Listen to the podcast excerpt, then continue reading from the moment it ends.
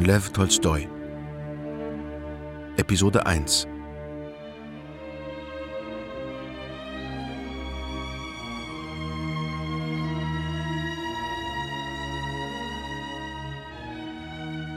Jahrhunderte trennen uns von den Ereignissen und Schicksalen, von denen hier berichtet wird. Und doch vermögen sie uns noch heute zu bewegen. Leben und Tod des jungen Fürsten Andrei Balkonski, Glück und Unglück der bezaubernden Natascha, Denken und Tun ihres Freundes Pierre Besuchow und all der anderen, die uns im Laufe eines historischen Jahrzehnts zwischen Krieg und Frieden begegnen. Zum ersten Mal an einem Juliabend des Jahres 1805 im Salon der einflussreichen Petersburger Hofdame Anna Pawlowna Scherer.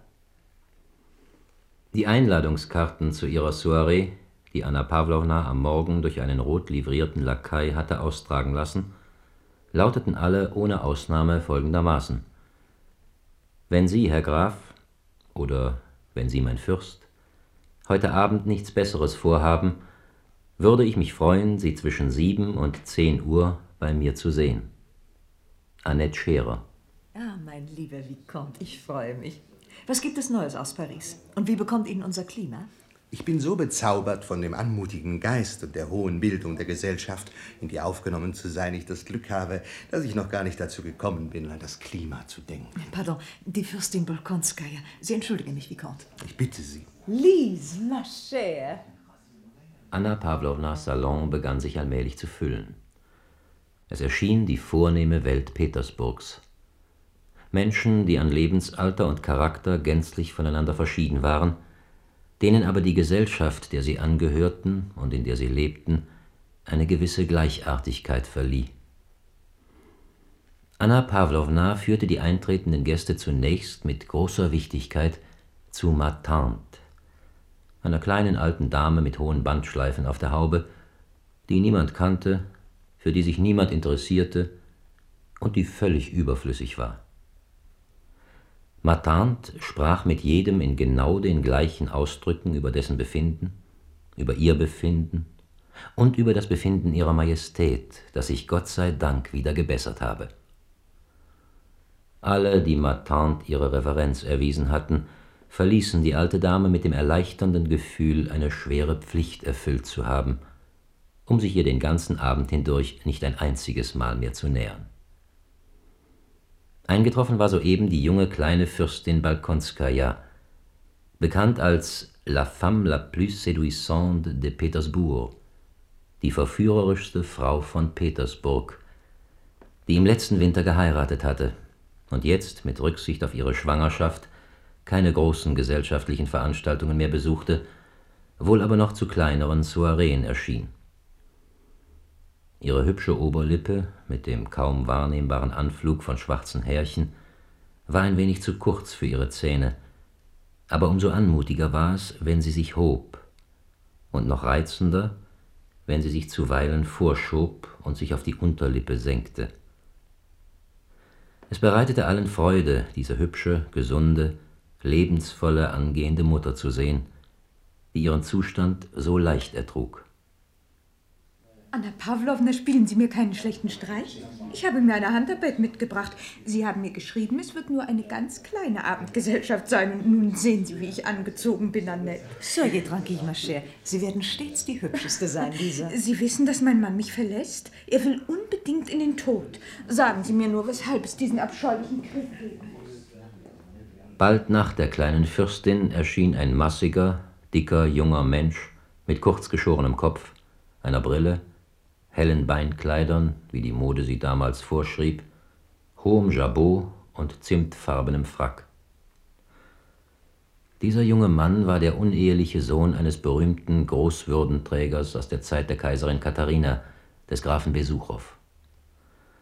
Er bekleidete keinerlei Staatsposten, war eben erst aus dem Ausland, wo er nahezu ein Jahrzehnt lang erzogen worden war, zurückgekehrt und erschien zum ersten Mal in der Gesellschaft. Pierre wusste, dass hier die Petersburger Intelligenz versammelt war und seine Augen liefen hin und her wie die eines Kindes in einem Spielwarenladen. Wenn er die selbstbewussten und aristokratischen Gesichter der Versammelten sah, erwartete er jeden Augenblick etwas ganz besonders Kluges zu hören. Der Herzog von Enghien und Bonaparte im Boudoir von Mademoiselle Georges Aboyant. Das müssen Sie erzählen, Vicomte. Le Vicomte est un parfait conteur. Er war persönlich mit dem Herzog bekannt. Ja, ja, wie ein Mann aus guter Gesellschaft doch sofort zu erkennen ist. Madame, ich fürchte, vor einem solchen Zuhörerkreis nicht bestehen zu können. Aber Vicomte, kommen Sie doch hierher, Fürstin. Ist das auch keine Gespenstergeschichte? Aber nein, mon cher. Ich kann nämlich Gespenstergeschichten nicht ausstehen. Als letzter Gast betrat der junge Fürst Andrei Balkonski den Salon, der Gatte der kleinen Fürstin. Fürst Balkonski war nicht sehr groß, aber ein sehr hübscher junger Mann mit einem scharf geschnittenen, hageren Gesicht.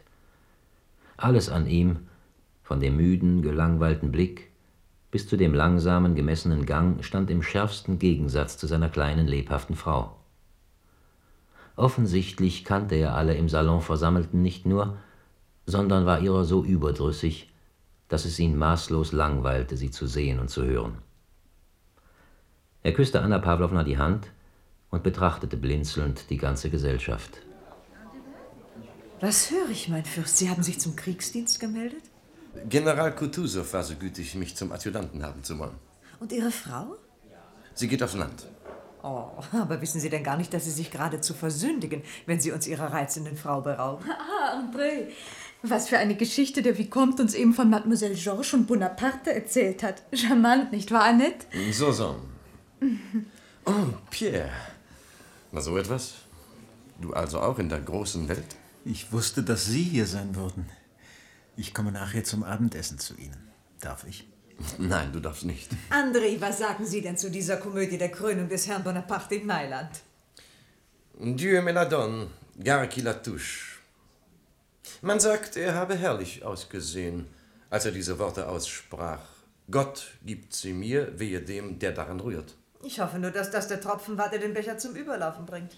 Die Herrscher können diesen Mann, der alles bedroht, einfach nicht mehr ertragen. Die Herrscher? Ich rede nicht von Russland. Aber die Herrscher, Madame. Was haben Sie denn für Ludwig XVI. getan? Für die Königin? Nichts. Die Herrscher. Sie schicken ihre Botschafter mit Glückwünschen für den Thronräuber. Ich komme aus Frankreich. Wenn Bonaparte noch ein Jahr auf dem Thron bleibt, wird die gute französische Gesellschaft durch Intrigen, Gewalttaten, Verbannungen und Hinrichtungen für immer vernichtet sein. Und dann. So viel ich gehört habe, ist der gesamte Adel doch bereits zu Bonaparte übergegangen. Das behaupten die Bonapartisten, Monsieur Pierre. Genauer, Bonaparte. Ich habe Ihnen den Weg zum Ruhm gezeigt. Sie haben nichts davon wissen wollen. Ich habe Ihnen meine Vorzimmer geöffnet. Sie sind in Massen hineingeströmt. Ich weiß nicht, inwieweit er nicht das Recht hatte, so zu sprechen. Überhaupt keins. Nach der Ermordung des Herzogs von Enghien haben selbst seine leidenschaftlichsten Anhänger aufgehört, in ihm einen Heros zu sehen. Die Hinrichtung des Herzogs war eine politische Notwendigkeit. Und gerade darin sehe ich Seelengröße, dass sich Napoleon nicht gescheut hat, die Verantwortung für diese Tat ganz allein auf sich zu nehmen. Dieu, mon Dieu. Comment, Monsieur Pierre? Sie finden also, dass im Mord Seelengröße liegt? Ich sage das deshalb, weil die Bourbonen sind vor der Revolution geflohen und haben das Volk der Anarchie preisgegeben. Napoleon allein vermochte die Revolution zu begreifen und zu überwinden. Nur darum ist er zu dieser Macht gelangt. Und darum kann er im Interesse des Allgemeinwohls auch nicht vor dem Leben eines Einzelnen Halt machen. Wollen Sie nicht vielleicht mit an den anderen Tisch kommen? Nein. Die Revolution war eine große Tat. Revolution und Königsmacht eine große Tat? Ja, dann allerdings. Kontrasozial. Ich spreche nicht vom Königsmord. Ich spreche von den Ideen. Ja, die Ideen des Raubes und des Mordes. Das waren Extreme. Darauf kommt es gar nicht so sehr an. Worauf es ankommt, das sind die Menschenrechte. Das ist das Lossagen von Vorurteilen, die Gleichheit aller Bürger, die Freiheit des Wortes und der Presse. Und all diese Ideen hat Napoleon in ihrem vollen Umfang beibehalten. Freiheit und Gleichheit, das sind klingende Worte, die sich selbst längst kompromittiert haben. Schon unser Heiland hat Freiheit und Gleichheit gepredigt. Wie können Sie nur einen Menschen für groß erklären, der den Herzog oder überhaupt einen Menschen ohne Urteilsspruch und Schuld hinrichten lässt? Und die Gefangenen in Afrika, die er hat umbringen lassen. Schrecklich. Sie können sagen, was Sie wollen. Er ist eben kein Edelmann. Wie soll er denn allen auf einmal antworten? Man muss doch zugeben, dass sich Napoleon auf der Brücke von Arcole als großer Mann gezeigt hat. Und im Hospital von Jaffa, wo er den Pestkranken die Hand gab. Aber. Aber es gibt auch andere Handlungen, die sich nur schwer rechtfertigen lassen. Fürst André, der offenbar den Eindruck, den Pierres ungeschickte Reden hervorgerufen hatten, durch sein Eingreifen wieder hatte abschwächen wollen, erhob sich jetzt, um aufzubrechen, und gab seiner Frau ein Zeichen. Danach zersplitterte sich die Unterhaltung wieder in kleine, unbedeutende Einzelgespräche. Man sprach vom letzten Ball und von einem bevorstehenden, von Theaterbesuchen und davon, wann und wo man sich wiedersehen würde. Man bedankte sich bei Anna Pawlowna für die charmante Soiree und begann aufzubrechen. Was hast du nur mit Anna Pawlowna gemacht, Pierre? Sie wird jetzt gewiss krank werden. Ach. Man muss nicht überall alles aussprechen, was man denkt, mon cher. Hast du dich nun endlich entschieden? Diplomat oder Gardekavallerist? Mich lockt weder das eine noch das andere. Aber für irgendetwas musst du dich doch entscheiden. Dein Vater wartet darauf. Mein Vater. Der sagt mir, ich bin mit allem einverstanden. Da hast du einen Empfehlungsbrief an Fürst Wassili und hier hast du Geld. Fahr nach Petersburg, sieh dich dort um und triff deine Wahl. Warst du nun bei der Gardekavallerie oder nicht? Nein. Wenn dieser Krieg mit Napoleon ein Krieg für die Freiheit wäre, würde ich als Erster in die Armee eintreten. Aber England und Österreich in ihrem Kampf gegen den größten Mann der Welt beizustehen, das ist nicht meine Sache. Wenn alle nur aufgrund ihrer Überzeugungen Kriege führen wollten, dann würde es überhaupt keine Kriege geben. Das wäre doch ausgezeichnet. Schon möglich. Aber das wird eben niemals der Fall sein. Warum gehen Sie denn in den Krieg? Warum? Ich weiß es nicht. Das muss eben sein. Außerdem gehe ich, weil mir das Leben hier nicht zusagt. Oh, Monsieur Pierre. Fürstin. Ich hätte gar nicht gedacht, dass Sie so ein Kampfhahn sind. Ich streite mich auch mit Ihrem Mann immer herum. Ich verstehe zum Beispiel nicht, warum er in den Krieg gehen will. Ach, das ist es ja, was ich sage. Ich verstehe es auch nicht. Ich verstehe ganz einfach nicht, warum die Männer nicht ohne Krieg leben können. Warum wollen denn wir Frauen nichts? Warum brauchen wir nichts? Ich sage ihm immer wieder, hier ist der Adjutant bei seinem Onkel. Es ist die glänzendste Stellung, die sich denken lässt. Alle kennen ihn, alle schätzen ihn. Es wäre eine Kleinigkeit, Flügeladjutant zu werden. Sie wissen doch, dass der Zar so gnädig das Wort an ihn gerichtet hat.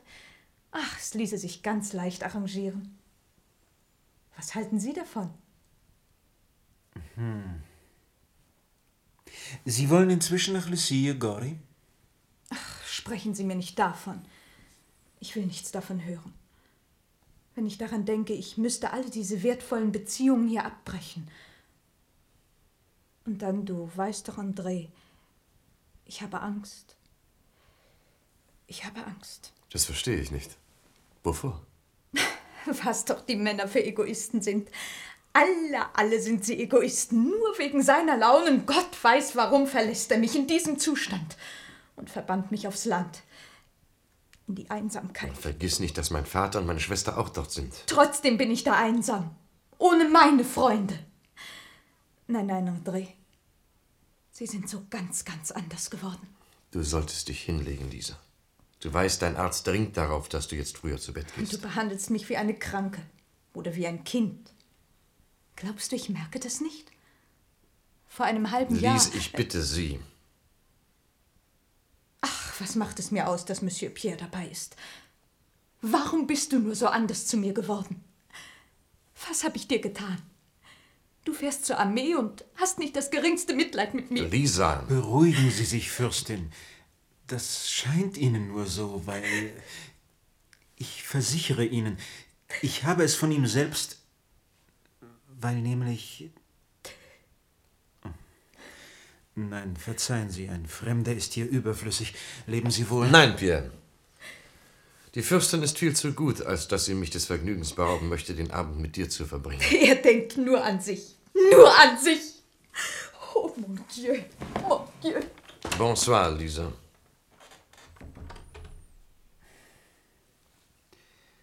Es tut mir leid. Lass dir einen Rat geben. Heirate nie, mein Freund. Oder heirate wenigstens nicht eher, als bis du dir sagen kannst, du hast an Leistungen vollbracht, was in deinen Kräften stand. Aber Sie haben doch. Ja, meine Frau ist eine ausgezeichnete Frau. Sie ist eine von den wenigen Frauen, bei denen man um seine Ehre gänzlich unbesorgt sein kann. Aber mein Gott, was würde ich jetzt dafür geben, wenn ich unverheiratet wäre? Du bist der Erste und Einzige, dem ich das sage. Weil ich dich gern habe und weil du der einzige lebendige Mensch in unserer ganzen Gesellschaft bist. Trotzdem verstehe ich ja, nicht. Natürlich nicht. Das ist deine ganze Lebensgeschichte. Du sagst Bonaparte und seine Karriere. Aber wenn Bonaparte arbeitete, ging er Schritt für Schritt auf sein Ziel los. Er war frei, hatte nichts außer diesem Ziel. Und darum erreichte er es. Aber binde dich an eine Frau und du hast jede Freiheit verloren, wie ein Kettensträfling. Salons, Klatschgeschichten, Bälle, Ehrgeiz, Erbärmlichkeiten, diese ganze törichte Gesellschaft, ohne die meine Frau nicht leben kann. Das ist der verhexte Kreis, aus dem ich nicht mehr herausfinde. Ich gehe jetzt in den Krieg, in den gewaltigsten Krieg, der je geführt worden ist. Und ich habe von nichts eine Ahnung. Und tauge zu nichts. Aber es ist doch geradezu lächerlich, dass ausgerechnet Sie sich für unfähig halten. Ihr Leben für verfehlt. Ja, ja, ja, ich weiß. Je suis très aimable et très caustique. Sehr liebenswürdig und sehr bissig, heißt es in den Salons von mir. Wo man im Grunde keine andere Rolle spielt als ein Hoflakai und Idiot. Was bin denn ich? Je suis un bâtard. Der uneheliche Sohn des Grafen Besuchow. Ohne Namen, ohne Vermögen. Ich habe nicht einmal eine Vorstellung davon, was ich eigentlich anfangen soll. Du hast es gut. Du wählst dir einen Beruf, der dir zusagt, einerlei welchen, und du wirst überall oben auf sein. Lass dir nur einen Rat geben. Geh nicht mehr zu diesen Kuragins. Mach dich von dieser Lebensweise los. Diese Saufereien, diese Husarenstreiche und alles, was dazugehört, Weiber und Alkohol. Es passt so gar nicht zu dir. Das habe ich mir auch schon gesagt. Bei dieser Lebensweise kann man wahrscheinlich keinen Entschluss fassen. Oder auch nur etwas richtig überlegen. Vielleicht haben Sie recht. Ich fahre einfach nicht mehr hin. Dein Ehrenwort? Ehrenwort. Es ging bereits auf zwei Uhr nachts, als Pierre seinen Freund verließ. Es war eine echte Petersburger Sommernacht. Eine jener Nächte, in denen es nicht dunkel wird. Pierre nahm eine Droschke, um nach Haus zu fahren. Aber je mehr er sich seinem Ziel näherte, umso lebhafter empfand er die Unmöglichkeit, in dieser Nacht, die mehr einem Abend als einem Morgen glich, Schlaf zu finden. Ihm fiel wieder ein, dass sich bei Anatol Kuragin, dem jüngsten Sohn des Fürsten Wassili, bei dem Pierre hier in Petersburg Quartier genommen hatte, die übliche Spielgesellschaft zusammenfinden wollte. Dem Spiel folgte meist ein Gelage, das mit Pierres Lieblingsvergnügen zu enden pflegte. Es wäre doch ganz schön, dachte er. Natürlich fiel ihm sein Fürst André gegebenes Ehrenwort ein, aber wie das bei Menschen, die man charakterlos nennt, so ist, im nächsten Augenblick empfand er eine derartig leidenschaftliche Begierde, noch einmal dieses ihm so vertraute, liederliche Leben auszukosten, dass er sich entschloss, doch hinzufahren.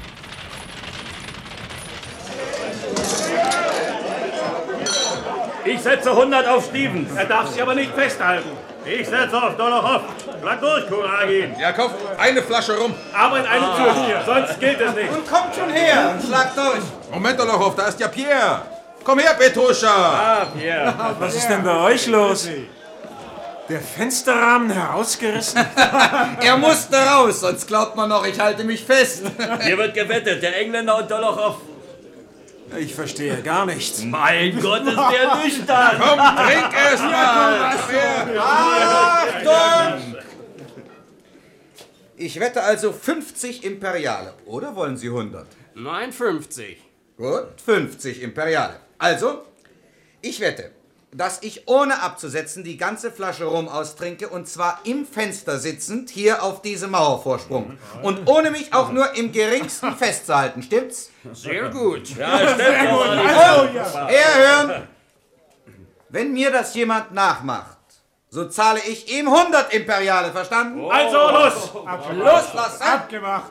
Ich brauche keine Hilfe. Mein Gott, er wird sich den Hals brechen. Heuer ihn nicht an, du erschreckst ihn und dann ist der Spaß vorbei. Wenn sich noch jemand untersteht, mich zu stören, werfe ich ihn auf der Stelle hier hinunter. Also? Unglaublich. Was habe ich gesagt? Ausgezeichnet. So ein Teufelskerl. Leer! Bravo! Ah, das war eine Wecker. Sie haben gewonnen. Meine Herren, eine Flasche her. Ich mache das auch. Her damit. Pierre, bist du verrückt geworden? Dir wird ja schon auf der Treppe schwindlig. Braucht nicht mal eine Wette zu sein. Ich trinke sie aus. Her mit der Flasche. Lasst ihn doch machen. Nein, das geht zu weit. So bringen wir ihn nicht davon ab, wartet. Ich weiß schon. Hör mal, Pierre! Ich halte die Wette, aber morgen. Und jetzt fahren wir zu den Schauspielerinnen. Komm! In Ordnung. Fahren wir.